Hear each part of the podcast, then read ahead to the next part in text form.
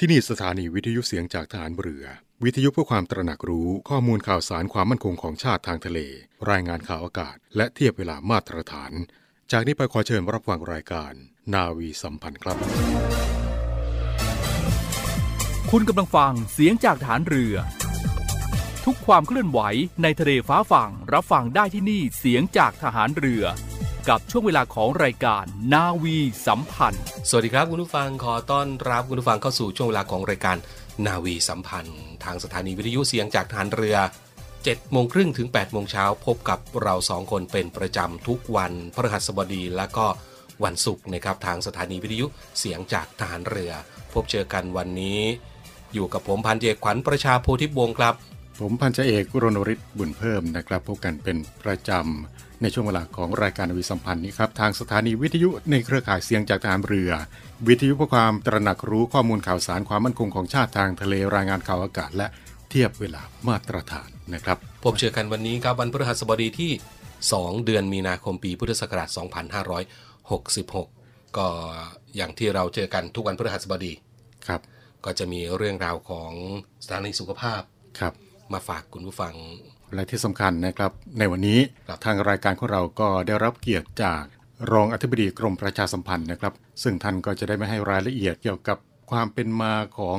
วันวิทยุกระจายเสียงแห่งชาติ วันที่ 25 กุมภาพันธ์ที่ผ่านมานะครับครับรายละเอียดจะเป็นอย่างไรก็มาติดตามรับฟังกันได้กับทางรายการของเรานะครับครับแต่ก่อนอื่นที่จะไปพบกับรายละเอียดของวันวิทยุกระจายเสียงแห่งชาตินะครับ ก็มีเรื่องราวที่นำมาบอกเล่ากันเป็นประจำทุกวันพฤหัสบดีกับสถานีสุขภาพครับซึ่งวันนี้เป็นเรื่องของการพูดไม่ชัดในเด็กครับนะเรื่องราวจะน่าสนใจอย่างไร ขอเชิญพบกับนาวาโทหญิงจิวรัชยาศรีอรุณได้เลยครับครับ สถานีสุขสวัสดีค่ะภาพต้อนรับเข้าสู่เรื่องราวพิเศษจากทางรายการมาฝากคุณฟังกันในวันนี้นะสำหรับสาระ ด้านสุขภาพกันค่ะ วันนี้มีอีกหนึ่งเรื่องราวที่เรียกได้ว่าน่าสนใจมาฝากคุณฟังกันกับเรื่องราวของการพูดไม่ชัดในเด็กนะคะ ซึ่งทางรายการได้รับเกียรติเป็นอย่างสูง จากท่านวิทยากร คือคุณไอศยาสุ่มสัง นักแก้ไขการพูดจากโรงพยาบาลสมเด็จพระปิ่นเกล้ากรมแพทย์หารเรือมา ร่วมพูดคุยกับเราในวันนี้นะคะ สวัสดีค่ะ สวัสดีค่ะค่ะ วันนี้เราก็จะมาพูดคุยกันถึงเรื่องราวของการพูดไม่ชัด ในเด็กนะคะ ซึ่งบางท่านน่าจะเคยพบเจอคนที่พูดไม่ชัดมาบ้างแล้ว และหลายท่านอาจจะคิดว่า การพูดไม่ชัดนั้นเป็นความผิดปกติ ทางร่างกายหรือไม่อย่างไร ซึ่งการพูดนั้นก็เป็นสิ่งสำคัญและส่งผลต่อการสื่อสารกับผู้อื่นด้วยค่ะ วันนี้เราจะมีวิธีการรับมือหรือว่ามาทำความรู้จักของอีกหนึ่งอาการนั่นคือการพูดไม่ชัดนั้นเป็นอย่างไร แล้วก็มาร่วมพูดคุยกันนะคะ เบื้องต้นเดนถามท่านวิทยากรก่อนค่ะว่า การพูดไม่ชัดในเด็กนะคืออะไรคะคุณหมอคะค่ะ การพูดไม่ชัดนะคะ ก็คือความผิดปกติทางการพูดค่ะ เป็นส่วนหนึ่งของพัฒนาการทางภาษาและการพูด โดยเป็นปัญหาที่เกี่ยวข้องกับการเปล่งเสียงพูดค่ะ ที่มีการออกเสียงได้ไม่ตรงตามมาตรฐานค่ะ เกิดขึ้นได้กับทั้งพยัญชนะต้น ตัวสะกด พยัญชนะควบกล้ำสระหรือว่าวรรณยุกต์ก็ได้ค่ะ ซึ่งเรียกได้ว่าก็เป็นการพูดไม่ชัดในส่วนนี้นะคะซึ่งการพูดไม่ชัดนะคะ ก็มักจะพบในเด็กมากกว่าผู้ใหญ่ค่ะ โดย 10-15%ของเด็ก ก็จะพบในเด็กก่อนวัยเรียนนะคะ ก็จะมีการพูดไม่ชัดเยอะ แล้วก็ใน 60%ของเด็กที่พูดไม่ชัดค่ะ ก็จะมีปัญหาด้านพัฒนาการทางภาษาร่วมด้วยค่ะ เช่นเด็กที่มีปัญหาด้านการอ่านการเขียนค่ะค่ะในในวันนั้นก็เป็นในส่วนของการพูดไม่ชัดในเด็กนะที่อาจจะมีความผิดปกติแล้วก็พบได้มากกว่าในเด็กมากกว่าในผู้ใหญ่นั่นเอง ซึ่งโดยเฉพาะเป็นเด็กก่อนวัยเรียนค่ะก็อาจจะพบปัญหาด้านการพูดไม่ชัดได้ และเรียนถามท่านวิทยากรเพิ่มเติมค่ะ เห็นว่ามีลักษณะของการพูดไม่ชัดมีอยู่แบ่งออกเป็น 4 แบบด้วยมีรายละเอียดมีอะไรบ้างค่ะค่ะ พูดไม่ชัดก็จะมี 4 ลักษณะนะคะ ลักษณะทีหนึ่1 ก็คือการใช้เสียงพยัญชนะ สระหรือวรรณยุกต์อื่นแทนเสียงที่ถูกต้องค่ะ เช่น พูดคำว่าป้อ แทนคำว่าพ่อ หรือว่าพูดคำว่าสาง แทนคำว่าสารค่ะ โดยเป็นลักษณะการพูดไม่ชัดที่พบได้บ่อยที่สุดค่ะ ลักษณะที่2นะคะก็คือการพูดโดยที่ไม่ออกเสียงบางเสียงในคำค่ะ มักพบในคำควบกล้ำเช่นพูดคำว่ากลม แทนคำว่ากลมค่ะ ส่วนลักษณะที่ 3 ก็คือ การพูดเสียงพยัญชนะ หรือสระใดในภาษานั้นได้ไม่เหมือนมาตรฐานทำให้เสียงพูดนั้นนะคะฟังได้ไม่ชัดเจน เช่นพูดคำว่าลิน อย่างนี้ค่ะ ลักษณะที่ 4 นะคะ ก็คือการพูดโดยเพิ่มเสียงอื่นเข้าไป เช่นพูดคำว่าปลา แทนคำว่าปลาค่ะ ค่ะ นั่นก็เป็นลักษณะของการพูดไม่ชัดที่พบในเด็กดังที่ท่านวิทยากรก็ได้กล่าวไปนะคะ และเห็นว่ามีในส่วนของสาเหตุของการพูดไม่ชัดด้วยนะ มีปัญหาเหล่านี้ค่ะมันเกิดมาจากอะไรเป็นความผิดปกติด้านใดบ้าง ในส่วนของทางกายภาพทางร่างกายที่เป็นสาเหตุของการพูดไม่ชัดในครั้งนี้ค่ะ ค่ะ การพูดไม่ชัดก็จะมีได้หลายสาเหตุนะคะ สาเหตุแรกค่ะ ก็จะเกิดจากความผิดปกติทางโครงสร้าง แล้วก็การทำงานของอวัยวะที่ใช้ในการพูด แล้วก็การได้ยินที่ผิดปกติไปค่ะ เช่นมีเอ็นยึดใต้ลิ้นที่สั้นมากทำให้พูดเสียงพยัญชนะปลายลิ้นได้ไม่ชัดค่ะ เนื่องจากว่าไม่สามารถเคลื่อนไหวลิ้นไปยังตำแหน่งที่ถูกต้องได้ อาจจะเกิดในเสียงนอนหนู ต่อเต่า ทอทหาร รอเรือ หรือว่าลอลิงค่ะ ค่ะ อย่างที่ 2 ก็จะเป็นพวกปากแหว่งเพดานโหวค่ะทำให้เกิดลมรั่วออกทางจมูก ส่งผลให้เกิดเสียงขึ้นจมูก แล้วก็เสียงพูดไม่ชัดค่ะ ในเสียงพอพาน รอเรือ ทอทหารค่ะ อย่างต่อมานะคะก็คือฟันและการสบฟันค่ะ การไม่สบกันของฟันหน้าก็จะทำให้พูดไม่ชัดค่ะ โดยเฉพาะเสียงฟอฟันสอเสือส่วนของความผิดปกติทางด้านการได้ยินนะคะ เนื่องจากว่าเขาเนี่ย มีการสูญเสียการได้ยิน เด็กก็จะไม่ได้ยินเสียงพูด หรือว่าได้ยินเสียงของผู้อื่นได้ชัดค่ะ ก็จะทำให้พูดไม่ชัดด้วย รวมทั้งเด็กเนี่ยจะไม่สามารถแก้ไขเสียงพูดไม่ชัดของตนเองได้ค่ะซึ่งความผิดปกติต่อมานะคะ ก็คือความผิดปกติของระบบประสาทค่ะ ในการควบควบคุมการเคลื่อนไหวของอวัยวะที่เกี่ยวข้องกับการพูดเนี่ยทำงานได้ไม่เป็นปกติค่ะ เช่น กล้ามเนื้ออ่อนแรงทำให้เกิดการเคลื่อนไหวได้ช้า ความผิดปกติต่อมานะคะ ก็คือการเรียนรู้ การพูดที่ไม่ถูกต้องค่ะ มีการเคลื่อนไหวอวัยวะที่ใช้ในการพูดได้ไม่ถูกต้อง หรือว่าเคลื่อนไหวได้ไม่ต่อเนื่องค่ะทำให้พูดคำว่าแม่เป็นคำว่าแอเพราะว่าเขาเนี่ยปิดปากก่อนออกเสียงพูด ครงสร้างหรือว่าการทำงานของอวัยวะที่เกี่ยวข้องกับการพูดจะเป็นปกติ แต่ถ้าเกิดว่าเด็กอยู่ในสภาพแวดล้อมที่ไม่เหมาะสม เช่น อยู่กับคนที่เลี้ยงดูที่พูดไม่ชัด เด็กก็จะเกิดการเรียนแบบเสียงที่ผิดปกติ ได้ไม่ตรงตามมาตรฐานค่ะ รวมทั้งเด็กที่ขาดโอกาสในการฟัง แล้วก็ขาดทักษะในการฝึกออกเสียง ก็จะทำให้เด็กเนี่ยไม่สามารถออกเสียงได้อย่างถูกต้อง ซึ่งในปัจจุบันค่ะ เนื่องจากว่าสถานการณ์การแพร่ระบาดของโรคโควิด -19 ทำให้ต้องสวมหรือว่าใส่หน้ากากตลอดเวลา ส่งผลให้เด็กไม่สามารถเห็นลูกปาก หรือว่าเห็นตัวอย่างของการพูดที่ถูกต้องได้เนี่ย ก็จะทำให้เกิดเสียงพูดไม่ชัดได้ค่ะ หรือว่าบางทีเด็กมีแบบอย่างในการพูดไม่ดีค่ะ เช่น ผู้ใหญ่ในบ้านพูดเร็ว เด็กก็จะติดลักษณะการพูดเร็วร่วมด้วยค่ะทำให้เกิดเสียงพูดไม่ชัดตามมา รวมทั้งเด็กที่อยู่กับหน้าจอโทรทัศน์ หรือว่าดูโทรศัพท์เป็นเวลานานค่ะ ก็จะทำให้ เด็กเนี่ยมีพฤติกรรมการออกเสียงที่พูดไม่ชัดด้วย ปัญหาการพูดไม่ชัดที่เป็นความผิดปกติของ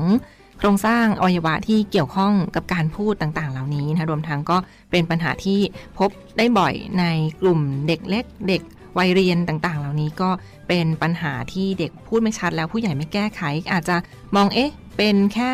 หน้าเอ็นดู หรือว่าหน้าหัวเราะเหล่านี้นะก็อาจจะกลายเป็น ปัญหาได้ดังนั้นก็เป็นสิ่งผิดปกติที่อาจจะต้องระมัดระวังสำหรับคุณพ่อคุณแม่ ผู้ปกครองท่านใดที่มีบุตรหลานนะก็ลองสังเกตอาการของลูกน้อยของเราเพื่อให้มีความถูกต้องในการสื่อสารด้วยเช่นเดียวกันนะคะ และเห็นว่ามีอีกหนึ่งวิธีการแก้ไขด้วยนะสำหรับปัญหาการพูดไม่ชัดในเด็กมีวิธีการแก้ไขได้หรือไม่อย่างไรคะเรียนถามท่านวิทยากรค่ะค่ะ การพูดไม่ชัดนะคะ ก็จะสามารถแก้ไขไปตามสาเหตุดังที่กล่าวไปได้เลยค่ะ ถ้าหากว่าเด็กมีปัญหาด้านการได้ยิน ปัญหาโครงสร้างอวัยวะที่ใช้ในการพูดค่ะ เช่น ปากแหว่งเพดานโหวก็จะต้องพบแพทย์และผู้เชี่ยวชาญเฉพาะทางเพื่อวินิจฉัยแล้วก็แก้ไขค่ะ เช่นโสตสอนาสิกแพทย์ หรือว่าศัลยแพทย์เป็นต้นค่ะ ถ้าหากเด็กมีปัญหากล้ามเนื้ออ่อนแรง หรือว่าไม่ค่อยขยับ อาจจะต้องแก้ไขเบื้องต้นผ่านการนวดกระตุ้นหรือเพิ่มสัมผัสค่ะ ถ้าหากว่าไม่มีปัญหาการได้ยินหรือว่าปัญหาโครงสร้างอวัยวะที่ใช้ในการพูด หรือว่าความผิดปกติของระบบประสาทค่ะ นักแก้ไขการพูดก็จะพิจารณาตามหลักการออกเสียง ตามพัฒนาการการออกเสียงดังต่อไปนี้นะคะ อายุ 2 ปีถึง 2 ปีครึ่งค่ะ ก็จะดูเสียงมอม้านอนหนู หอหีบ ยอยักษ์ คอควาย ออ่างค่ะ อายุ 2 ปีครึ่งถึง 3 ปี จะดูเสียงวอแหวน บอใบไม้ กอไก่ ปอป่า เพิ่มเติมค่ะ อายุ 3 ปีถึง 3 ปีครึ่ง จะดูเสียงทอทหารต่อเต่าลอลิง จอจาน พอพัน เพิ่มเติมค่ะ อายุ 3 ปีครึ่งถึง 4 ปี จะพิจารณาเสียงงองูดอเด็กเพิ่มเติมค่ะ อายุ 4 ปีถึง 4 ปีครึ่ง จะดูเสียงฟอฟันเพิ่มเติมนะคะอายุ 4 ปีครึ่งถึง 5 ปี จะดูเสียงชอช้างเพิ่มเติมค่ะ อายุ 5 ปีถึง 5 ปีครึ่ง ก็จะดูเสียงสอเสือค่ะ อายุ 7 ปีนะคะ ในอายุ 7 ปี นอกจากเสียงต่างๆ ที่กล่าวมาแล้วเสียงรอเรือก็จะต้องชัดเจนเพิ่มเติมค่ะค่ะ ส่วนในสระแล้วก็วรรณยุกต์นะคะ ควรชัดเจนในช่วงอายุ 2 ปีครึ่งถึง 3 ปีครึ่งค่ะเรียกได้ว่าก็เป็นในส่วนของการออกเสียงดังที่ท่านวิทยากรได้กล่าวไปนะซึ่งก็จะมีวิธีการฝึกการพูดด้วยนะ เห็นว่ามีการฝึกออกเสียงจากง่ายไปยากด้วยอย่างไรบ้างค่ะ การฝึกพูดไม่ชัดนะคะ ก็จะออกเสียงจากง่ายไปยาก โดยจะเลือกเสียงที่เด็กพูดตามได้ชัด แต่ว่ายังพูดเองได้ไม่ชัดค่ะ แล้วก็จะเลือกตามช่วงวัยช่วงอายุตามหลักพัฒนาการการออกเสียงตามที่ได้กล่าวไปนะคะ เสียงพูดไม่ชัดทีละเสียงค่ะ โดยฝึกจากคำที่ไม่มีความหมายหนึ่งพยางค์สองพยางค์สามพยางค์จากนั้นก็จะฝึกในระดับคำที่มีความหมายหนึ่งพยางค์สองพยางค์วลีประโยค ฝึกในการ สนทนาในชีวิตประจำวันค่ะ โดยที่เด็กจะต้องคงความสามารถในการออกเสียง เพื่อที่จะสามารถพูดเสียงนั้นๆ ได้ชัดในชีวิตประจำวัน แล้วจึงจะเปลี่ยนไปฝึกเสียงพูดไม่ชัดเสียงอื่นต่อค่ะในในวันนั้นก็เป็นวิธีหรือว่าแนวทางที่ทางการแพทย์เขาก็จะมาฝึกแล้วหรือว่านักแก้ไขการพูดก็จะมาฝึกบำบัดให้สำหรับเด็กที่มีปัญหาทางด้านการพูดไม่ชัดในเด็กต่อไปนั่นเองค่ะ และสุดท้ายนี้ค่ะเห็นว่ามีประเด็นของ ผลเสียจากการพูดไม่ชัดด้วยนะว่า มีส่งผลเสียต่อน้องๆ หนูๆ อย่างไรบ้างคะค่ะ การพูดไม่ชัดนะคะ ก็จะมีผลเสียเลย โดยเฉพาะเด็กในวัยเรียนค่ะ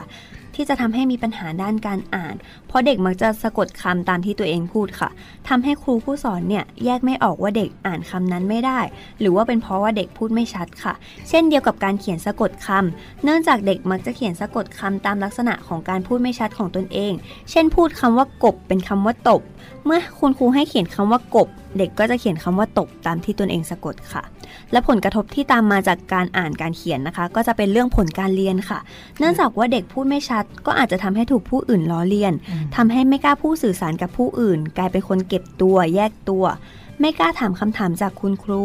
หรือว่าเพื่อนเมื่อเรียนไม่เข้าใจนะคะ ส่งผลทำให้เกิดการตอบคำถาม การเรียนในห้องเรียนค่ะรวมทั้งขาดโอกาสในการฟัง แล้วก็ขาดทักษะในการฝึกออกเสียง ก็จะยิ่งทำให้เด็กไม่สามารถออกเสียงได้อย่างถูกต้องร่วมด้วย แล้วยิ่งเมื่อพูดไม่ชัดจนติดเป็นนิสัย แล้วก็ไม่ได้รับการแก้ไขนะคะ ก็จะส่งผลยาวไปจนถึงการทำงานเลย เนื่องจากว่าเขาเนี่ยมีผลการเรียนที่ไม่ดีแล้ว ก็จะทำให้ขาดโอกาสในการยื่นสมัครงาน รวมทั้งส่งผลเสียต่อบุคลิกภาพทำให้ขาดความมั่นใจในการติดต่อสื่อสารกับผู้อื่นด้วยทำให้เกิดปัญหาการปรับตัวแล้วก็การเข้าสังคมตามมาค่ะเรียกว่านี่ก็คือเรื่องราวที่มาฝากคุณฟังกันในวันนี้นะเรื่องราวของปัญหาการพูดไม่ชัดในเด็ก และต้องขอขอบพระคุณเป็นอย่างสูงค่ะ ท่านวิทยากร คุณไอศยา สุ่มสัง นักแก้ไขการพูดจากโรงพยาบาล สมเด็จพระปิ่นเกล้ากรมแพทย์ทหารเรือนะคะที่กรุณาให้เกียรติมา รวมพูดคุยกับเราในวันนี้ และพบกันใหม่ในตอนหน้าค่ะวันนี้สวัสดีค่ะ สถานีสุขภาพ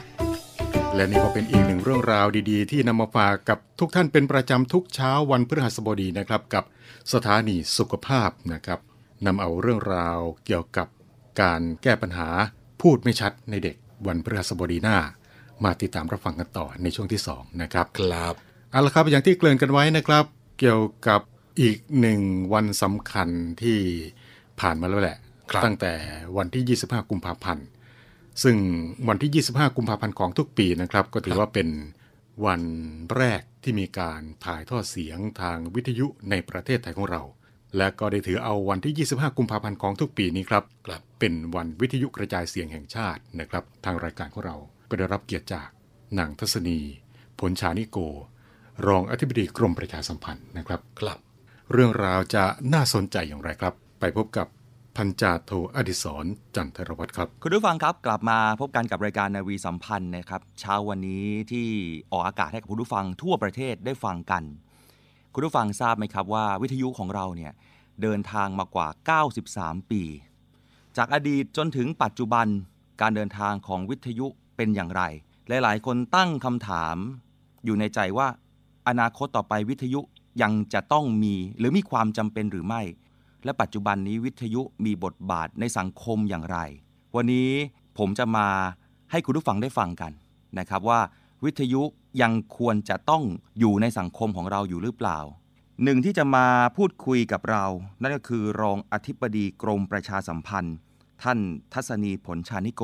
ตอนนี้ท่านอยู่ในสายกับเราแล้วนะครับ สวัสดีครับ ท่านรองอธิบดีครับ สวัสดีค่ะ ครับ ขอขอบพระคุณท่านที่ให้เกียรติมากนะครับ ที่มาร่วมพูดคุยกับเราในรายการวันนี้ครับท่านครับ ไม่เป็นไรค่ะยินดีค่ะ เพราะว่าเดี๋ยวนี้ อยู่ที่ไหน ๆ ก็คุยกันได้แค่เพียงส่งเสียงมาทักทายกันเนาะค่ะครับโอเะท่านครับ 93 ปีของวิทยุกระจายเสียงของไทยของเราเนี่ย การเดินทางยาวนานมากๆครับท่าน 93 ปี มันมีที่มาที่ไปของเส้นทางนี้ยังไงครับท่านฮะเอ่อวิทยุกระจายเสียงเนี่ยน่าจะถือเป็นสื่อขนาดใหญ่หรือสื่อหลักครับที่สามารถที่จะพูดครั้งเดียว แล้วก็คนได้ยินไปพร้อม ๆ กันหลาย ๆ คน หรือว่าหลาย ๆ พื้นที่เป็นวงกว้างเนี่ย เป็นชนิดแรกของสื่อ ที่เรียกเราเรียกกันว่าสื่อที่เป็นสาธารณะเนี่ย คือวิทยุกระจายเสียงครับแต่ตอนนี้อาจจะมีประเภทอื่นที่สามารถจะส่งข้อมูลไปถึงพี่น้องประชาชนในในภาพกว้างในความเร็วได้ดีมากขึ้น เช่นทีวี หรือว่าสื่อออนไลน์ที่เราเอ่อคุ้นเคยกันครับแต่จริง ๆแล้วตอนแรกอะถ้าเราจะพูดคุยให้คนได้ยินพร้อม ๆ กัน ทั่วประเทศหรือทั่วโลกเลยเนี่ยครัเราบต้องใช้วิทยุกระจายเสียงอืมนะคะ เพราะว่าถือว่าเป็นเทคโนโลยีสมัยก่อนที่แบบช่วยให้การพูดคุยการสื่อสารกันเนี่ย เป็นไปอย่างรวดเร็วแล้วก็ครับกว้างขวางมากครับนะคะ เพราะฉะนั้นนี่แหละความเป็นมาของวิทยุกระจายเสียงเนี่ยครับไม่ได้เพิ่งมีมาวันนี้วันพรุ่งนี้นะครัคะบหรือมันเมื่อวาน แต่มีมาตั้งแต่วันที่ 25 กุมภาพันธ์ 2473นะคะ ก็คือ93ปีมาแล้ว ครับ ความเป็นมานี่เท้าความให้ฟังสั้นๆว่า ในสมัยอ่ารัชกาลรัชกาลที่เจ็ดนะครัคะบก็จะมีเอ่อเชื้อพระวงศ์หรือว่าอ่าผู้ที่ได้ไปเรียนต่างประเทศ ซึ่งสมัยก่อนนี่ก็จะล้วนแล้วแต่เป็นอ่าเชื้อพระวงศ์ใช่ไหมคะ เพราะฉะนั้นอ่า พระองค์เจ้าบุรชัดชัยยากรเนี่ยกรมพระกำแพงเพชรอัครโยธิน ท่านก็ได้ไปเรียนต่างประเทศครับแล้วท่านก็กลับมาทำงานให้กับประเทศเราในด้านนี้ โดยเฉพาะท่านก็ได้สั่งเครื่องส่งวิทยุเข้ามาเป็นเครื่องแรกตั้งแต่ปี 2468 นะคะครับแต่ว่าในปียังไม่ได้ออกอากาศ แล้วในปี 2473 25กุมภาพันธ์2473 ซึ่งในขณะนั้นน่ะถือว่าเป็นวัน บรมราชาพิเศษกหรือเป็นวันฉัตรมงคลครับของในหลวงรัชกาลที่ที่เจ็ดอืมนะคะอ่าท่านก็เลยเอาเครื่องส่งที่สั่งมาตั้งแต่ปี 68 นี่แหละค่ะ มาออกอากาศพระราชดำรัสของพระเจ้าอยู่หัวรัชกาลที่ 7 ในในขณะนั้นนะคะครับที่พูดกับประชาชนในวันฉัตรมงคลครับถือว่าเป็นการออกอากาศวิทยุเป็นครั้งแรกของประเทศไทยอืมนะคะ ก็เลยถือเอา วันเนี้ยคือวันที่ 25ครับกุมภาพันธ์ 2473อืมเป็นวันวิทยุกระจายเสียงไทยครับนะคะอืมและหลังจากนั้นมาก็จะมีการปรับปรุงรูปแบบกันมาเรื่อยๆนะคะ จากที่เป็นสถานีวิทยุที่จัดตั้งโดยอ่าพระองค์เจ้าบุรชัดชัยยากรนี้แล้วเนี่ยอ่าเมื่อเรามีระบบราชการเข้ามานะคะ ก็จะปรับปรุงนะคะ ก็ให้อ่า สำนักงานโฆษณาการสมัยก่อนนะคะคือชื่อเดิมของกรมประชาสัมพันธ์อืมเป็นผู้ดูแลรับผิดชอบครับซึ่งตอนหลังมากรมประชาสัมพันธ์ก็เปลี่ยนชื่อเป็นกรมประชาสัมพันธ์เนี่ยจากสำนักเอ่อจากเอ่อสำนักงานโฆษณาการมาเป็นกรมโฆษณาการจนมาเป็นกรมประชาสัมพันธ์ในปัจจุบันอืมนะคะคก็รับคือมีหน้าที่ในการส่งข้อมูลข่าวสารจากทางเอ่อรัฐบาลเนี่ยค่ะ ไปถึงพี่น้องประชาชนอืมเพราะฉะนั้นสื่อที่พูดครั้งเดียวแล้วได้ยินพร้อมกันทั่วประเทศเลยก็คือ วิทยุกระจายเสียงครับนะคะ นี่คือการเดินทางจากจุดเริ่มต้นของวิทยุกระจายเสียงไทยนะคะ ตั้งแต่ 25 กุมภาพันธ์ 2473คจรับนมาถึงบัดนี้นะคะ ก็คือปี 2566 เนี่ยอืมเดินทางมาอย่างยาวนานอย่างที่บอกค่ะว่าครับ93 ปี 93ถ้าปีเป็นถ้าเป็นคนนะคะ ก็ถือว่าอยู่ในวัยชราไม่ใช่ชราธรรมดาและอาจจะครับชรามากแล้วนะคะใช่ฮะแต่ว่าเป็นวิทยุกระจายเสียง เป็นเทคโนโลยีเนี่ยเราเรียกว่าไม่ใช่ชลาแต่มีการปรับเปลี่ยนให้เทคโนโลยีเนี่ย สามารถที่จะตอบสนองความต้องการของของคนใช้ของคนอ่าฟังได้ครับดียิ่งขึ้น วิทยุกระจายเสียงเนี่ยมีเทคโนโลยีที่ทันสมัยอืมเสียงที่ส่งไปหาพี่น้องประชาชน จากที่เคยฟังและไม่ค่อยชัดเจนอู้อี้อีแต่เดี๋ยวนี้ไม่เป็นอย่างนั้นแล้วครับเสียงเพลงจะไพเราะกลางกังวานได้ยินเสียง ดนตรีทุกชนิด สามารถอืมที่จะส่งไปเหมือนฟังจากการบรรเลงแบบสดๆเลยเอ่อสดๆเลยก็ได้นะคะอันนี้คือครับเล่าประวัติให้ฟังแบบครับแบบสั้นๆ ในเวลาอันจำกัดอย่างนี้ก่อนดีไหมคะ เราครับจะได้เข้าใจว่า เอ๊ะวันนี้เราจะคุยอะไรกันครับกับวันวิทยุกระจายเสียงครับก็ก็เราก็คุ้นคุ้นชินกันอยู่แล้วว่า เอ้ยการคุยกันทางวิทยุกระจายเสียงก็ไม่เห็นจะยากอะไร เปิครัดบวิทยุมาก็ก็เจอกันผ่านทางเสียงแต่ทีนี้ เอ่อเปิดวิทยุมาเห็นหน้าได้ด้วยนะคะดีเจสอนอ่าครับใช่ไหผมคะใช่ฮะโอเคท่านครับะในฐานะที่ท่านอยู่ในวงการของวิทยุมาอย่างยาวนาน แล้วก็อยู่ในนามของกรมประชาสัมพันธ์ด้วยค่ะผมอยากจะสอบถามครับท่านครับ มันมีคำพูดอยู่คำพูดหนึ่งที่หลาย ๆ คนก็ยังยังคิดแล้วก็ยังไขข้อข้องใจอยู่ตลอดเวลาแล้วก็คือ วิทยุอนาคตเนี่ย มันยังจะมีคนฟังอยู่ไหมฮะท่าน หรือวิทยุมันจะตายไหมครับคำพูดนี้เราเราจะสามารถแก้ไขหรือว่าไขข้อข้องใจแก่ประเด็นนี้อย่างไรครับท่านครับถ้าในฐานะที่คนที่ทำสื่อมาโดยตลอดนะคะ คือที่อยู่ในกรมประชาสัมพันธ์เนี่ยปีนี้เข้าเข้าปีที่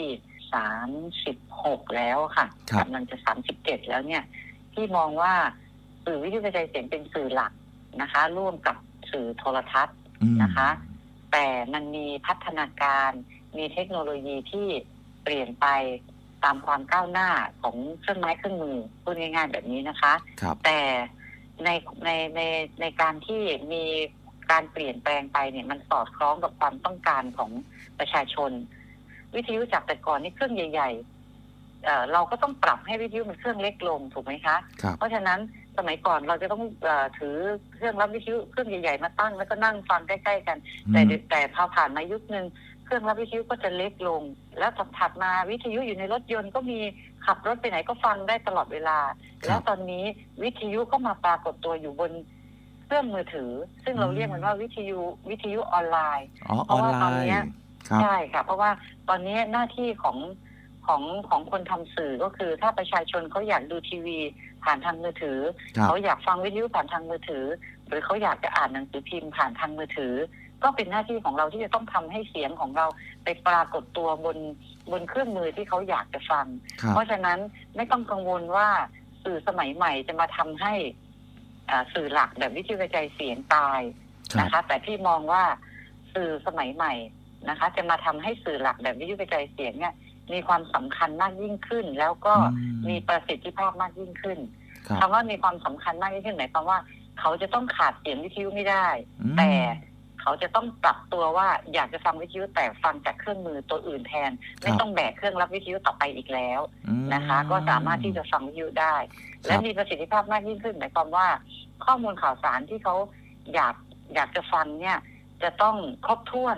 ครอบคลุมเขาอยากฟังเพลงก็ต้องได้ฟังเพลงอืมเขาอยากอ่าฟังข่าวก็ต้องได้ฟังข่าวครับถ้าอยากฟังละครก็ต้องได้ฟังละคร เขาอยากฟังข้อมูลเพื่อที่จะเอาไปประกอบการค้า หรือจะไปสอนลูกสอนหลาน ไปใช้ในชีวิตประจำวัน เอาไปปรับปรุงตัวเอง ก็ต้องมีสิ่งเหล่านี้ให้ครบถ้วนเรียกว่ามันมีประสิทธิภาพตอบโจทย์คนฟัง เพราะฉะนั้นเชื่อเถอะว่าวิทยุไม่มีวันตายแต่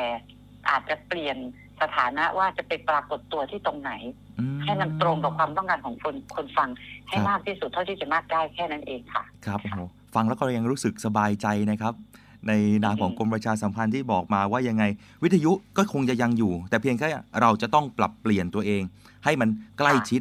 กับคนที่ใช่ค่ะอยู่กับเรามากที่สุด เอาละครับใช่ค่ะสุดท้ายจริง ๆ วันนี้ผมเชื่อว่าคุณผู้ฟังหลาย ๆ คนที่ฟังวิทยุครับ ไม่บางท่านเป็นแฟนรายการของสทร บางท่านเป็นแฟนรายการของ สวท หรือเป็นแฟนรายการของวิทยุทั้งหมดฮะอยากให้ท่านได้บอกกับคนฟังวิทยุหน่อยครับว่า วิทยุ ยังคือหัวใจสำคัญของการสื่อสาร สู่พี่น้องประชาชน ท่านมีอะไรอยากจะบอกกับคนฟังเหล่านี้ เชิญครับท่านครับะในฐานะที่เราก็เคยทำสื่อที่เองเคยเป็นนักจัดรายการวิทยุกระจายเสียงนะคะ นานมาแล้วล่ะแต่ว่าก็ยังจำบรรยากาศของการจัดรายการได้ดีว่า ถ้าเราจัดรายการแล้วมีคนโทรเข้ามาหาเรานะคะ เราก็จะดีใจหรือแม้กระทั่งเวลาเราไปตลาดนะคะ ไป รงนั้นตรงนี้แล้วมีคนเข้ามาทักว่าอ๋อนี่คือดีเจนั้นดีเจนี้ และที่สำคัญที่สุดบางคนนะคะ หอบของมาฝากเราถึงถึงสถานีนะคะครับ แบกมาฝากดีเจด้วยความด้วยความอยากจะให้ดีเจได้ได้ทานของดีของอร่อย เพราะฉะนั้นจะเห็นว่าคนทำวิทยุเนี่ยจะมีความผูกพันกับคนฟังนะคะ เปรียบเสมือนเราเป็นครูของสังคม เพราะฉะนั้นอยากจะให้คนวิทยุกระจายเสียงทุกคนนะคะ ได้ภาคภูมิใจในบทบาทนี้คำว่าเป็นครูหมายความว่า เราบอกอะไรเขาเขาก็จะเชื่อและเขาก็จะเอาไปทำนี่แหละค่ะเปรียบเสมือนว่าเราเป็นครูของสังคม เพราะฉะนั้นเราต้องตระหนักถึงถึงความสำคัญตรงนี้ ก่อนที่ท่านจะส่งข้อมูลข่าวสารอะไรไปหาคนฟังของท่านนะคะ เราจึงต้องมีความรับผิดชอบ เราจึงต้องคิดว่าเราพูดไปแล้ว เขาจะได้อะไรนะคะ และถ้าเขาได้แล้วเขาเอาไปทำต่อ นั่นคือสิ่งที่เราจะภาคภูมิใจมากที่สุดนะคะ ก็ ก็ฝากไว้ตรงนี้ แล้วก็ฝากถึงคุณผู้ฟังเช่นเดียวกันว่า ถ้าท่านจะเลือกฟังรายการสักรายการหนึ่งหรือข้อมูลสักข้อมูลหนึ่งจากวิทยุ ก็ขอวิงวอนว่า ท่านต้องเลือกรับสิ่งที่เป็นข้อมูลที่ถูกต้องเชื่อถือได้และเอาไปอ้างอิงได้ด้วย อย่ามองแต่ในแง่ของบันเทิงอย่างเดียวเพราะบางครั้งอันนั้นอาจจะสนุกนะแค่ชั่วครั้งชั่วคราววุบวาบแล้วก็หายไปนะคะ แต่อะไรที่มันเป็นประโยชน์ ท่านอาจจะต้องแบ่ง แบ่งเวลาแบ่งมาเพื่อที่จะรับฟังสิ่งเหล่านี้บ้างเช่น ฟังข่าวสักนิดนึงไหมหรือเช็คข้อมูลที่ถูกต้องเชื่อถือได้ เพื่อที่จะเอาไปไปทำนะให้กับตัวเองให้ดียิ่งขึ้น และสุดท้ายคือเมื่อไหร่ก็ตามที่ท่านรู้สึกสับสนในข้อมูลข่าวสารที่ไม่รู้อันไหนถูก อันไหนจริง อันไหนลวง อันไหนปลอม เพราะว่าทุกวันนี้ข้อมูลข่าวสารมาถึงเรานี่ได้เร็วมากแล้วก็หลากหลายมากเลย เพราะฉะนั้นก่อนที่ท่านจะเชื่อนะคะ ขอให้ท่านได้ เช็คก่อนว่าข้อมูลข่าวสารมันมาจากแหล่งไหน ถูกต้องเชื่อถือได้หรือไม่เอาไปอ้างอิงได้หรือไม่ เพราะสิ่งเหล่านี้เชื่อมั่นว่าท่านมีวิจารณญาณในการพิจารณาอยู่แล้วว่า สื่อไหนที่ท่านจะ สามารถเชื่อได้อย่างสนิทใจและเอาไปอ้างอิงได้ด้วย แล้วที่สำคัญคือเป็นประโยชน์ต่อชีวิตท่านได้ด้วย เพราะนั้นพี่ก็ขอฝากในทั้งในมุมของผู้จัดให้กำลังใจในฐานะที่ท่านจะเป็นครูของสังคม เลือกข้อมูลเหล่านี้ตระหนักในความรับผิดชอบตรงส่วนนี้ให้มาก ๆ และท่านผู้ฟังก็เช่นเดียวกันนะคะ ก็ต้องขอบพระคุณแทนดีเจทุกคนเลยที่ที่ท่านเลือกฟังวิทยุให้กำลังใจคนจัดรายการด้วยนะคะ เมื่อท่านมีโอกาส แล้วก็อย่าลืมบอกต่อกันว่าสื่อไหนที่เชื่อถือได้ แล้วท่านชื่นชอบ แล้วท่านก็บอกให้ญาติมิตรสนิทได้ฟังเพื่อให้กำลังใจ ซึ่งกันและกันก็เชื่อมั่นว่า วิทยุของเราจะก้าวเดินสู่ปีที่ 94 95 และต่อไปเรื่อยๆ อย่างไม่มีที่สิ้นสุดแน่นอนค่ะ คุณผู้ฟังครับ วันนี้ผมฟังแล้วก็ได้หัวใจของการสัมภาษณ์เป็นอย่างยิ่งครับ นั่นก็คือ วิทยุเปรียบเสมือนครูของสังคม และคุณผู้ฟังทุกคนก็จะต้องร่วมด้วยช่วยกันครับ ให้วิทยุนั้นเป็นอีกหนึ่งเสียงที่จะเป็นเสียงสะท้อนสังคม ของเหตุบ้านการเมือง หรือว่าจะเป็นเรื่องดีๆ ส่งต่อให้คุณผู้ฟังแบบนี้ตลอดไป นี่คือ 93 ปีของวิทยุกระจายเสียงไทยที่เรานำมาพูดคุยกันในรายการในเช้าวันนี้ครับ วันนี้ขอขอบพระคุณท่านรองอธิบดีกรมประชาสัมพันธ์เป็นอย่างสูงนะครับ ท่านทัศนีผลชานิโกที่ร่วมพูดคุยกับทางรายการในวันนี้เดี๋ยว ครั้งหน้ามีประเด็นไหนที่น่าสนใจเดี๋ยวผมขออนุญาตสอบถาม แล้วก็สัมภาษณ์ท่านอีกครั้งนะครับ ท่านครับ ได้เลยค่ะยินดีค่ะครับวันนี้ขอบคุณมากนะะครับ ขอบคุณครับ สวัสดีครับค่ะสวัสดีค่ะนั่นก็เป็นเรื่องราวทั้งหมดครับที่นำมาฝากคุณผู้ฟังในนาวีสัมพันธ์เช้านี้ครับและก่อนจากกันในวันนี้ครับก็ขอฝากไว้ด้วยกับอีกหนึ่งกิจกรรมสำคัญที่กองทัพเรือจะจัดขึ้นในวันเสาร์ที่ 4 มีนาคมนี้นะครับกับการจัดกิจกรรมสวนสนามทางทะเลของพี่น้องไทยอาสาป้องกันชาติในทะเล เนื่องในวันคล้ายวันสถาปนาไทยอาสาป้องกันชาติในทะเล ก็ขอเชิญชวนทุกท่านนะครับ ร่วมชมการถ่ายทอดสด การจัดกิจกรรมของศูนย์ไทยอาสาป้องกันชาติในทะเลเขตทัพเรือภาคที่ 2 จากแหลมสนอ่อนอำเภอเมืองจังหวัดสงขลา